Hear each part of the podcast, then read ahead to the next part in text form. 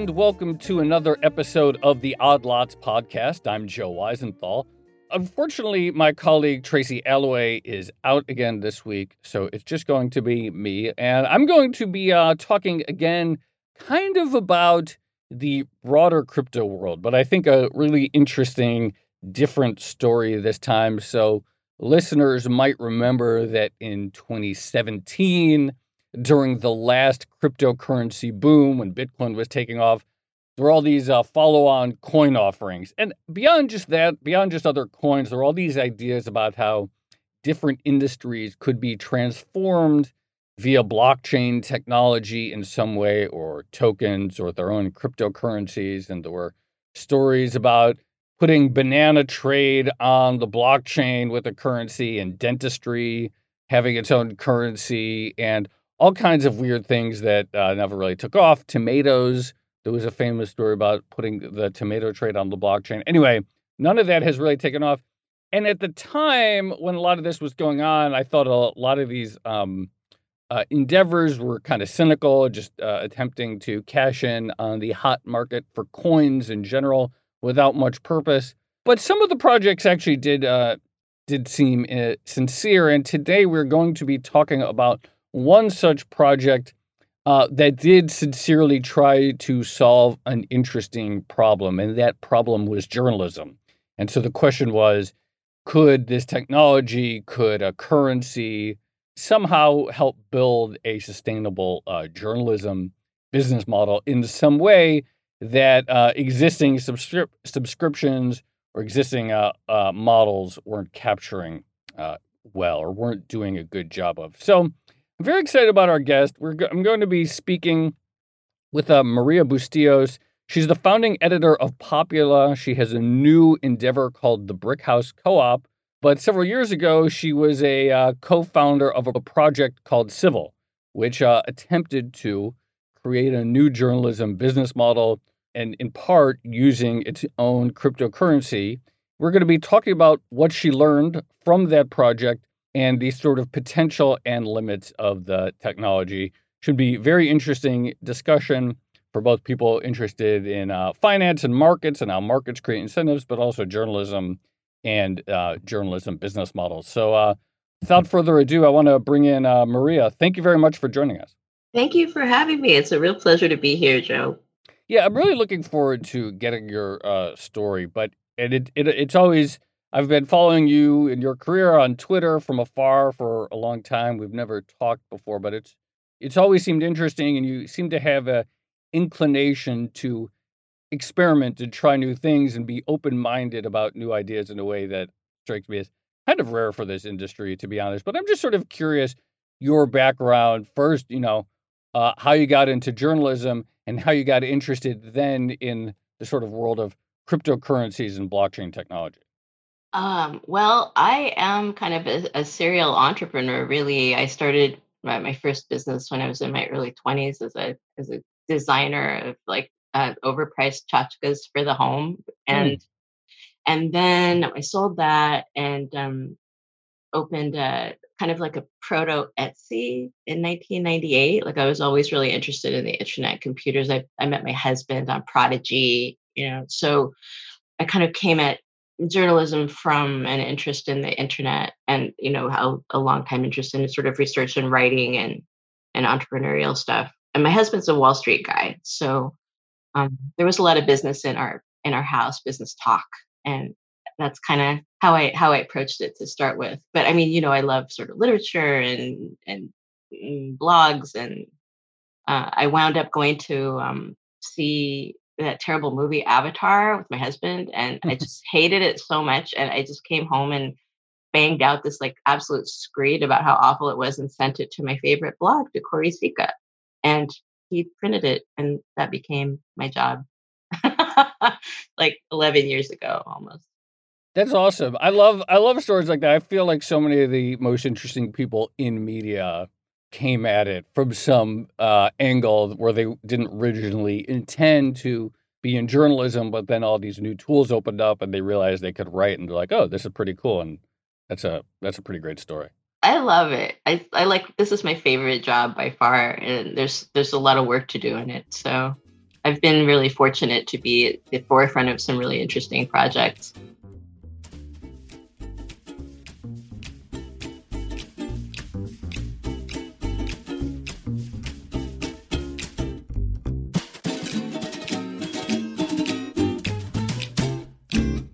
So let's talk about civil. And I this civil you could describe it, but it got a lot of attention from the sort of like media world. Media, the media world's always obsessed with like media business models and sustainable journalism and who's going to pay for journalism and you know understandable and uh, why there's so much concern.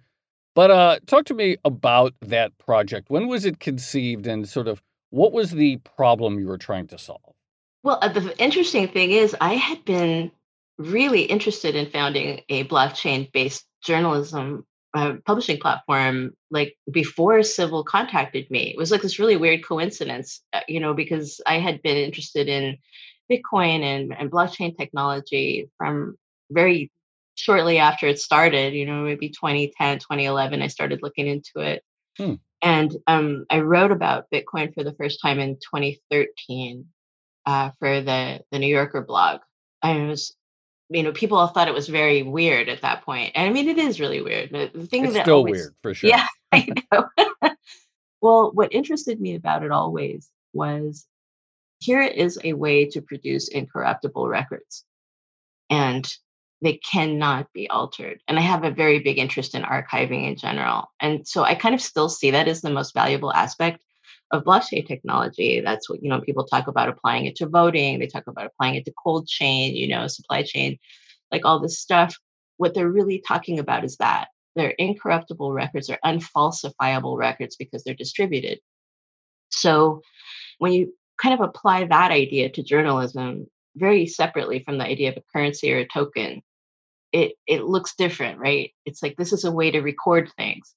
I was really fortunate, you know, at Civil to be the first person ever to commit the full text of a news story directly into the Ethereum blockchain. This was like really important, right? This isn't IPFS or some other kind of corruptible distributed right. thing. This is like it cannot be changed until you you basically have to shut off the internet once you have recorded something in the Ethereum blockchain. It's now on what like you know a, a, fluctuating number of computers but tens of thousands of computers there's always going to be a record of it kind of like there used to be microfiche records of newspapers right. you know? It's very similar to that. You can't you can't falsify them. I like wrote about uh, barack obama's birth records you know? Like really there was an unfalsifiable mark, microfiche in hawaii. If that had not existed it would have given a lot more oxygen to the birther movement but there were unfalsifiable records in that library. And so I kind of view what blockchain can do for journalism is being related to that. Hmm. So I, I'd been looking for a way to uh, it, you know kind of instantiate these ideas, and and then I got this phone call, like just out of the clear blue, from um, Josh Benson of Old Town Media, who had been consulting for Civil, and what it was, it was a, a ConsenSys funded project. I mean, at that point, you know, end of 2017, the price of Ethereum got to 1400, I think, at the end of that year. And so it would go down, you know, between that point and the bottom, I think was 66. So ConsenSys was very flush with cash money and they were throwing it around at a lot of projects that were, you know, sort of had a social uh, you know component of some kind you know or a, there's some yeah. do-gooder stuff you know there's like they, they just had unlimited money and they were handing it out and so this is con- ConsenSys so this is yeah. one of the um one of the original sort of co-founders of the ethereum project started a company called ConsenSys which i think characterizes itself as a development studio for ethereum projects and as part of it they fund various endeavors uh, designed to build something atop the network. Yes, Joe Lubin, um, you know, funded Civil directly, and I think it was originally like five million or something like that. It was a you know really substantial investment, and so uh, you know, there was money in it and it was the idea that I wanted to work on. And I'm like, oh my God, they're like, we want to start a blockchain based project. I'm like, sit down, let me tell you what we're going to do. but, um, you know, it, was really fun. And a lot of the ideas in it are, I haven't changed my mind about any of it really. Hmm. But what happened is that the crypto winter came and, you know, kind of why, well, you know, regulators didn't like all these ICOs. You know, right. there started there started being a lot of money raised in those markets. And I mean, I don't know. I know that this is maybe a slightly crazy idea, but I I think that regulators watching those markets swell up, you know, and seeing like an actual direct threat to the regular capital markets, you know, started paying a lot of attention and suddenly it became, you know, very difficult to do an ICO you, you know, you say direct threat to capital markets. A cynic might say a bunch of people got fleeced on some of these huge things because the projects were always sort of. That is 100% true. Um, you know, some of these mega ones never really took off. Extraordinary amount of money raised, extraordinary amount of short term speculation, mm-hmm. assets that, by many accounts, looked like traditional security uh, regulations whose purpose exists to protect investors in theory uh, mm-hmm. lost a ton of money. Hundred percent true. There, I mean, and go past that, there was like scams galore, right? Right. right. Like, there's also scams galore in the fiat market. So you know, it's kind true. of. I mean, people forget this, you know. But so, like, this is what I was saying in the intro, which is that at the time, you know, I was like, there, there struck me as a lot of projects that had no purpose other than to cash in on the hot, hot market. And when Civil launched, and seeing the participation of people like yourself and other sort of like longtime um, veterans of the media industry, it has a, had a pretty impressive roster. It did not look to me like a sort of get rich quick thing by any stretch. And so that's why it at least seemed different than all these other projects. And so, like, what was the premise? Because it wasn't actually putting content on the blockchain, right? Well, it was for me. I mean, there's one thing, right? There's a number of things that you can do with this technology. Like, for example, you know, comments. Yeah. You can, like, I, I actually built this with the last of my civil money because I was just so interested in it at Popula, which tiny, tiny little laboratory. But still, it works. You know, you can only put a comment on a Popula story if you're a paying subscriber, and it costs five cents worth of ETH to do that. And what this does is make zero spam. You don't have to have any kind of hmm. it. Like that's just one thing. There's a hundred things like this that you can do with it, right? But the way it was supposed to work was the token. It was an ERC token, which is like sort of you know sort of Ethereum is kind of like programmable currency, right? It, it's it's like Bitcoin, but you can put code to it, and so you you have a token that is specific to a certain uh, project or set of properties or people or whatever you can you can yeah. program it to be for one purpose now if you have like a, a journalism denominated token let's say you have to purchase subscriptions using the token you have to do your comments using the token you have to like it, you, you create like an economic world um, that's denominated in this token. And so you know what i like i was really excited about things like micro tipping this was like right. a huge huge thing for me. Micro tipping is still huge and we can do this up Popula right now but i mean very few people have eth right. So i mean at the same time that this whole thing is happening the market is contracting you know there was uh there were there were some regulatory blows that were well the one fatal one i think was when FinCEN decided tightened the rules for what counted as a money transfer business. Like what it sort of meant was if I were to tip, you know, Popula writer in ETH and uh, Popula is holding that ETH for the writer, I'm now a I'm now a money transfer. Right. Potentially. Now it costs three million dollars a year to get licensed for that, like in in all 50 states because it's like a state regulated thing. And so they they made it impossible for these projects to be viable and you know, and it kind of all goes hand in glove. You know, the price is crashing, the confidence is, you know, eroding, and all this stuff kind of happened at the same time.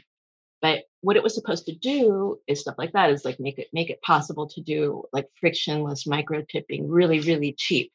Well, like, so I want to actually I, before you go any further, I want to ask about that point specifically because the idea of sort of micro payments for content for journalism, people have have fantasized about this for a while, and from what I understand, and I've never been directly involved in any of these projects, but what, from what I understand, the issue is never really.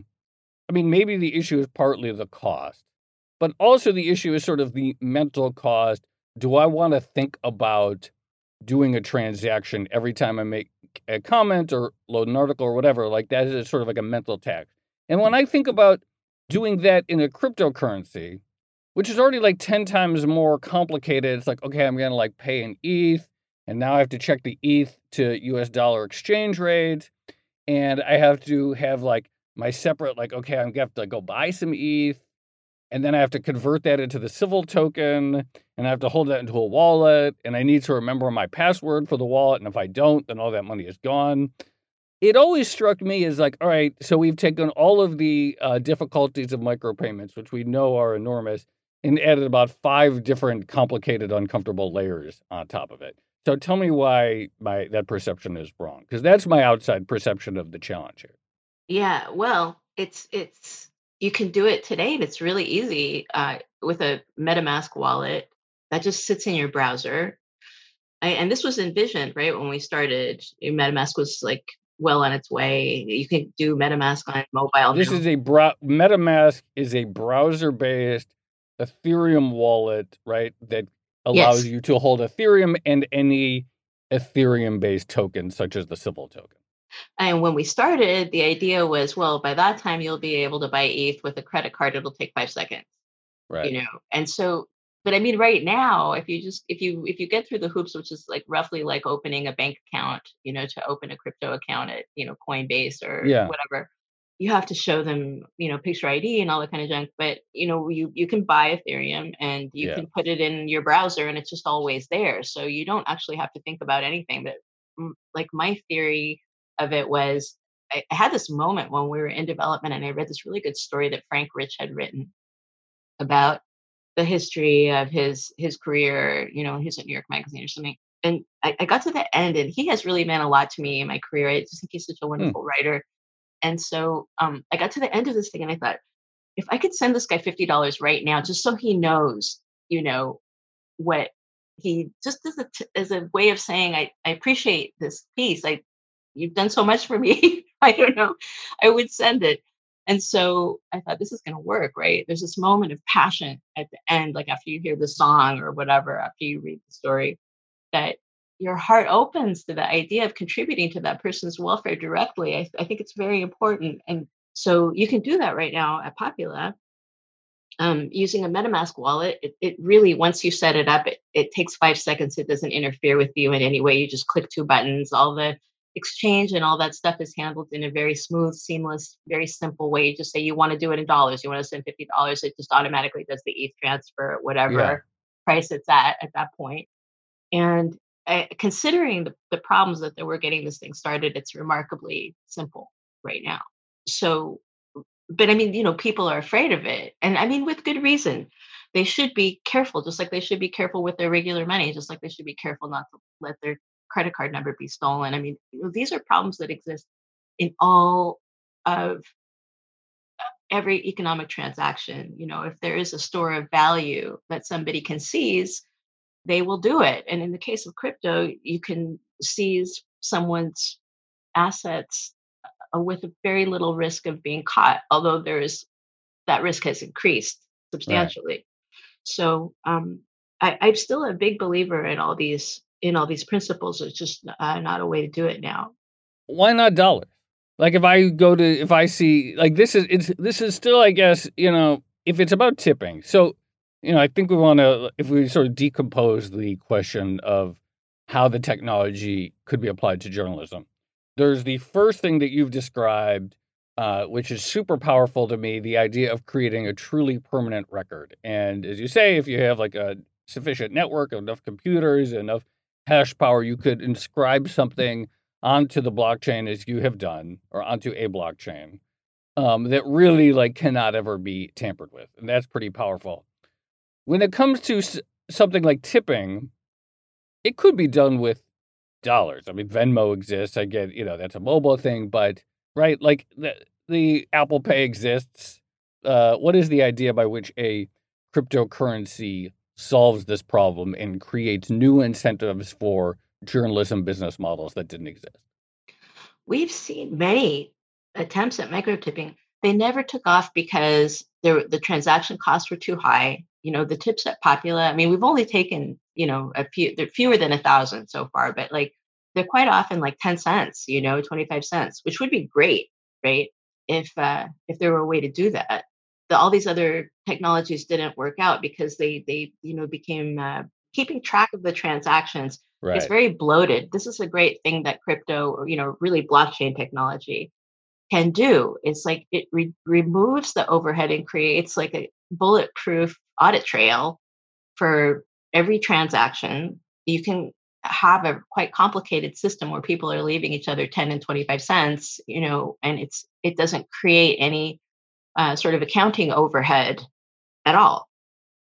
It's all done automatically. So that's like a huge thing. But like the other thing is, you know, the the system I have right now, if you write a comment and you pay your five cents and you write your comment, that comment is also eligible for tips. The idea is to create an economy of discourse. So here, here's something I wondered. Okay, let's let's talk a little bit more about the civil structure and how it's supposed to work. And so the idea was it was going to be this token offering, and tell me if I'm wrong, but this was my impression from the outside. There was this token offering that was going to raise some money, then that was going to fund a series of newsrooms. There were like sort of multiple journalism endeavors under the civil umbrella. Mhm, mhm. And then that token uh, would be used to a fund the newsrooms, and then people would have that, and they could. Um, then what happens from there? Like, what what is the purpose of the token after the sort of fundraise to get the journal, uh, the initial see see the journalism? What is its purpose there, and how why and why would it go up or down at that point? Like, what makes it fluctuate? Okay, so the, there were multiple projects going on at the same time. There was a token curated registry. Have you heard of this? Yeah, but only kind of. So maybe explain that. Okay, so they I was not in favor of having this be the first project, but it was the first project at Civil. And what it was supposed to do is actually determine who was allowed to publish.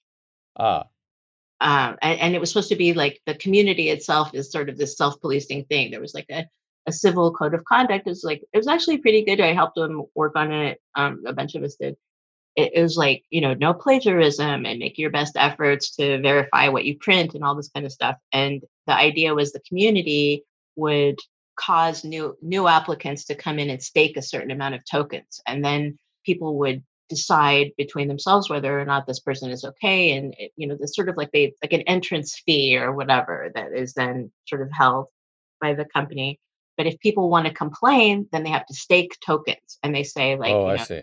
you're a neo-Nazi, whatever. And so like I'm gonna stake these tokens and vote you out. And so like if there's it's kind of like a, a, a voting situation, but you vote with the token.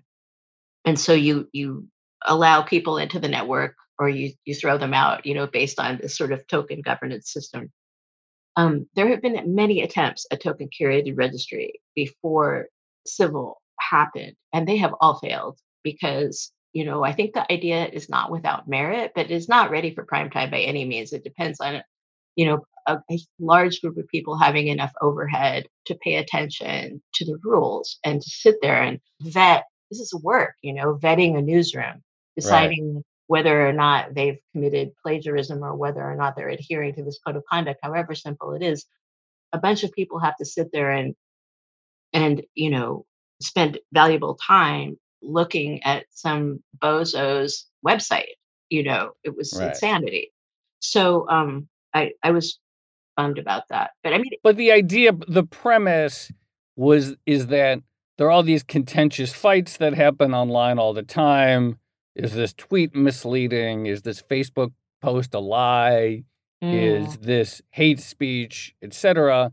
And the hope was that if there were some sort of monetary stake involved in the debate, exactly. that that could resolve these questions in an agreeable way for the community. exactly. And even the right to the right to publish itself, you Right. know, w- was contingent. You know, the, the thing is, I took a lot of civil tokens as a um, as compensation for this thing. You know, the idea and the way that the ICOs were going when we first started looking into this, it was a great bet, you know, because like any Ethereum Yeah. denominated Right. token was going to like I was I was having a ball, you know, Right. but um, and it, I just like to roll the dice. But I mean, I believed in it hugely. I still do because the thing is, if you have a, a you don't really need to call it a token, right? But if you have a community like an like that that is linked and it's and it's within its economy is interlinked, uh, all the participants have a stake in what is going on, and it's frictionless way of recording things that happen. That would be great for this industry. It, it would still be great the the problem is how to make those principles um, attainable eh, within the current frameworks that we have, and they're not right now. You know, something I was thinking about. So, like, when I first got into writing, I just started as, you know, blogging and I just like set up a, uh, I don't know, I think it was like 2005 and I set up a TypePad account and I just started blogging and, you know, just for the fun of it. You know, when you mention like these tips of like sometimes just a few pennies or 10 cents or 25 cents, like, does that ever sort of I don't know. I could see that having a negative effect because here you are thinking like I'm just doing, you know, I kind of wanted to do it for the fun of it, and then it's like, oh great, I got seventy five cents, which is really not that much money for a thing. It's like that's what it's worth to people. Like I'd, it, it, it doesn't. It seems like that would be perhaps, even though it is technically some sort of compensation, that that might have a sort of deterring or demoralizing effect. It's like that's it. well, that's very mercenary, Joe. No, but it's like one- I'm saying like once you establish the idea, like like it's one thing if you're just like I want to like be part of the conversation. This looks fun. I want to blog. I want to write my take on a movie that I just saw. I want to take down an article that I read in the New York Times and I write want to write a thing debunking it. You're a great blogger. Well, those you know that's like what I felt like motivated, and then it's like you introduce the idea of like okay, I'm going to join this network or be part of this network of, and there's going to be some compensation and then people like send a few tips and they come out to a dollar fifty. It's like I would rather just sort of I don't know. I feel like that would be a less. I I feel like that would be a counter motivator. well, I don't know. I, I disagree. I think Okay. it. It's it's sort of like a when if somebody comments favorably on your work with no money attached to it. It's I find that pleasurable. The idea that somebody's reading it Yeah. is pleasurable to me, and you know, No, I agree completely. I mean, that would to me like that's the fun part. Right. So you have that plus this other thing. That's just a goofball thing, right? Yeah. But I mean, what what people are really doing is uh, entering into a dialogue with you. It's had a little money attached to it. That's fine. It's fun. It's good.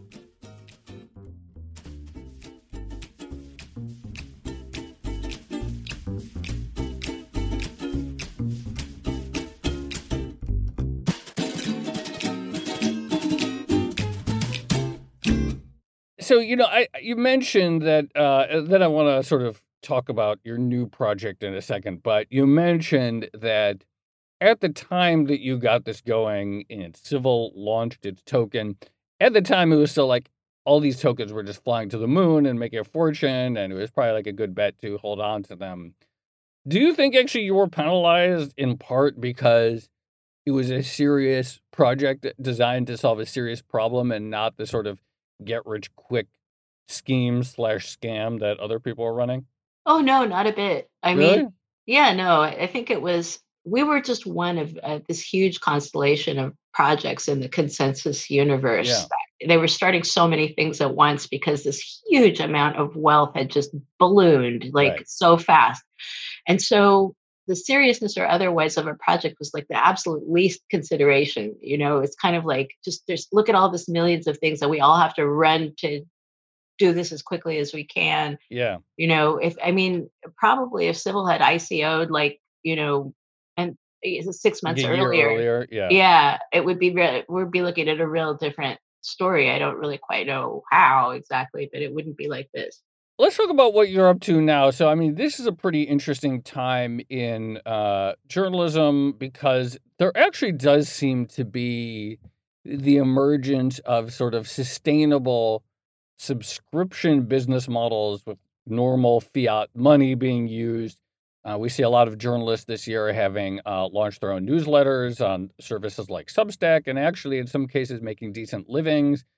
Uh, a number of sort of independent outlets have gone hard uh, paywall.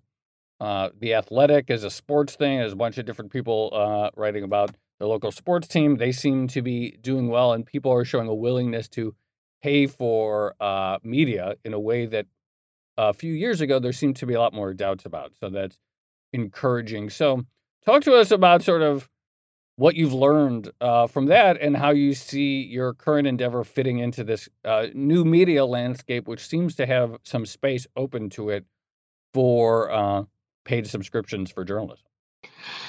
Yeah, it's really exciting. Well, this kind of came out of Civil, really, because there were a group of us publishers who really believed in the sort of cooperative model that we've been working on at Civil, where basically the token was supposed to be the vehicle by which we were sustaining each other's work.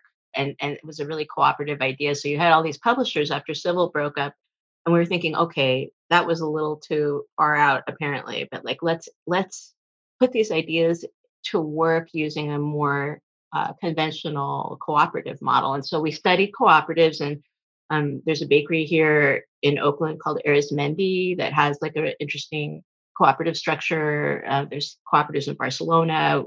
And so we put together this really novel sort of business model with a friend of mine in Cleveland who's a, a business attorney. And um, I really love it. It's like each each publisher, there's nine of us in my new venture. Um, it's called the Brick, Brick House, and it's totally flat organizational structure. Tom Scocca, who's one of the publishers in it, and I were talking mm-hmm. about what are we going to we got to make a, a thing that just can't be blown down by outside forces and that was kind of how the name came up. So um because we both worked for outlets that were like demolished by you know one way or another like the sort of business craziness storms that have happened throughout journalism and it's like okay let's just try something of our own on a small scale that's absolutely uh, uh free of um, the outside influences of advertisers or owners or executives or anything. There's not there's nothing in this thing but um, editors and publishers. And there's nine um, nine of us, and each of us has one share. You you buy one share for one dollar, and all you can do with it is sell it back to the company for a dollar. So this hmm. company is capitalized with nine dollars, and so it's an LLC, but it runs according to an operating agreement where we share subscribers and revenues and expenses according to certain formulas and there's a board of directors and and then we have an advisory council of like industry leaders in case there's stuff that we can't agree on. And so we worked really really really hard on the structure of this thing. Because you know i i was in the courtroom when gawker was taken down uh, the hulk hogan trial. Yeah. And i was covering it for death and taxes which is also no more. But but I mean, we did not realize what was going on when that thing happened. It was just really shocking, right? That when you had William Rehnquist saying, you know, in the 80s, defending the right of Larry Flynt to say in his magazine that Jerry Falwell had incest in an outhouse, you know, like First Amendment principles of the press seem to me to be absolutely ironclad. When Right. William Rehnquist was defending that. It seemed impossible to me that Gawker would be closed down for publishing this tiny little bit of like security camera footage of uh, Hulk Hogan having sex. It's just like, yeah, it's offensive to people, but it's that's that's protected, right?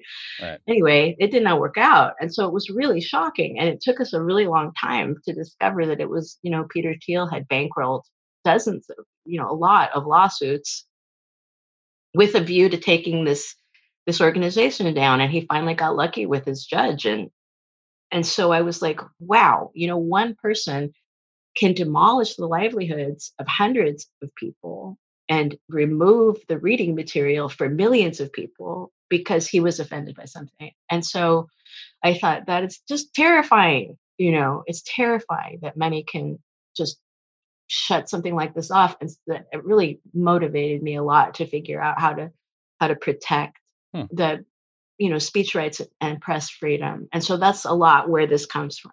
There's not a way for anybody to come in and buy it out. We're not relying on any billionaires to put the bills. It's like I don't know. It, it, may it may succeed or it may fail, but at least we're trying, and it's really fun. And we've got a really great um, group of publishers, and uh, we're raising some money in a Kickstarter, building a simple version of it, and we'll see where it goes. So, where should people uh, check out to learn more? Kickstarter, or you just go to if you go to Google and type in Brick House Kickstarter, you'll you'll see it at the top. There's a lot more detail there. Uh, ben Smith interviewed me at the New York Times about it, and I wrote a piece about it, the Columbia Journalism Review, that explains the details. We're probably like at the current pace, I think we'll be publishing at the end of October. Well, I really appreciate you uh, joining me for this. Um, it's really cool. I think um, you know your sort of uh, your appetite to try new things and experiment and see things like uh, civil not work out, but then just move on and sort of try a new experiment is uh, really cool and refreshing. And Thank you. I'm looking forward to seeing how uh, Brick House goes. And you know, obviously, still a lot of uncertainty in this industry about how people are going to get paid and how many people will get paid. So, feels like the more projects, the better. Thank you, Joe. I really appreciate it. I had so much fun talking. I could yell about crypto all day long. Yeah, it's great to finally meet you, and uh, good luck. Thank you so much. All right, take care, Maria.